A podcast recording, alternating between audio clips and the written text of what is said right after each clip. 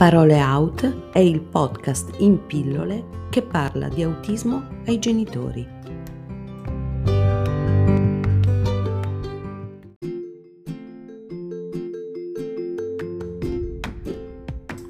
Quando Noah era ancora molto piccolo, intendo tra i 4 e i 6 anni di età, era in grado di comunicare le proprie emozioni meglio di quanto non sia poi riuscito a fare crescendo mi sono sempre domandata cosa avesse inabilitato questa sua competenza, se un evento esterno o un mutamento interno, emotivo o funzionale.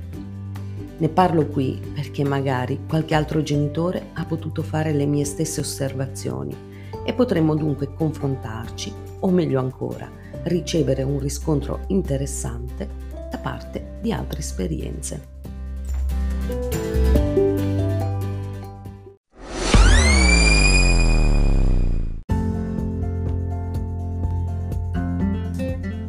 La cosa che più mi straziava rispetto al silenzio sociale di mio figlio era il fatto che lui ne fosse perfettamente consapevole e che io non trovassi un modo per aiutarlo.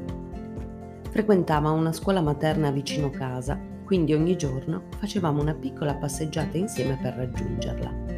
Lui parlava, mi diceva se aveva o non aveva voglia di andare in classe, mi domandava cosa avremmo fatto nel pomeriggio e poi varcata la soglia dell'edificio scolastico, la sua voce si spegneva. Nel tempo mi resi conto che uscendo da scuola aveva sempre la necessità di schiarirsi la voce prima di pronunciare le prime parole. Ci feci caso e quando fui certa che stesse diventando un'abitudine, colsi la palla al balzo per domandargli se stesse tutto il giorno in silenzio per scelta o per necessità e ovviamente in quel momento non seppe rispondere. Successivamente le maestre mi riferirono che aveva iniziato a pronunciare le sue prime parole. Lo faceva da sotto il tavolo, bisbigliando all'orecchio di una compagna. Così, un pomeriggio, gli chiesi perché parlasse da sotto al tavolo. La risposta fu sorprendente. Lo faccio perché non voglio che i compagni mi facciano l'applauso se mi sentono parlare. Naturalmente gli spiegai che nessuno gli avrebbe fatto l'applauso e che se voleva avere la sicurezza di ciò avremmo potuto spiegarlo alle maestre affinché a loro volta lo spiegassero agli altri bambini. Pensai di sfruttare quel momento di loquacità per tornare a domandare se lui volesse o meno parlare a scuola e anche questa volta la sua risposta fu folgorante. Mamma, io voglio parlare, ma le parole arrivano qui, e indicò la gola, e poi cascano giù, nella pancia. Quindi tu vorresti parlare? chiesi. E lui, sì mamma, voglio parlare. Mi puoi aiutare? In quel momento mi sentì una leonessa a protezione del suo cucciolo. Lo presi in braccio, lo strinsi fortissimo, poi lo guardai negli occhi e gli dissi sì, ti aiuterò fino a che non riuscirai a parlare ogni volta che vorrai farlo.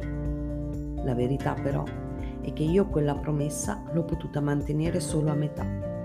Certo ho fatto del mio meglio, ho cercato tutte le soluzioni possibili, ma non ho potuto risolvere il suo problema.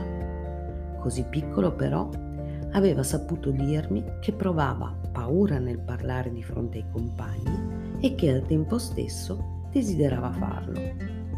Da lì partimmo per parlare sempre più di emozioni, di cose che sentiva nella pancia, che lo facevano vibrare o gli facevano chiudere gli occhi. E lui riuscì a farlo, fino a che qualcosa si inceppò. Un ingranaggio, che so, un piccolo pezzetto non oliato, iniziò a stridere e quella capacità di raccontarsi andò poco a poco spegnendosi. Oggi, quando gli domando se sia emozionato o ansioso, fatica a trovare una risposta e il più delle volte mi chiede non capisco cosa intendi dire esattamente. Se a qualcuno di voi è successa la stessa cosa, gli chiedo di raccontarmelo, di parlarne. Cerchiamo di mettere insieme i pezzi e di capire perché prima sì e dopo no. Sarebbe bello provare a formulare delle risposte.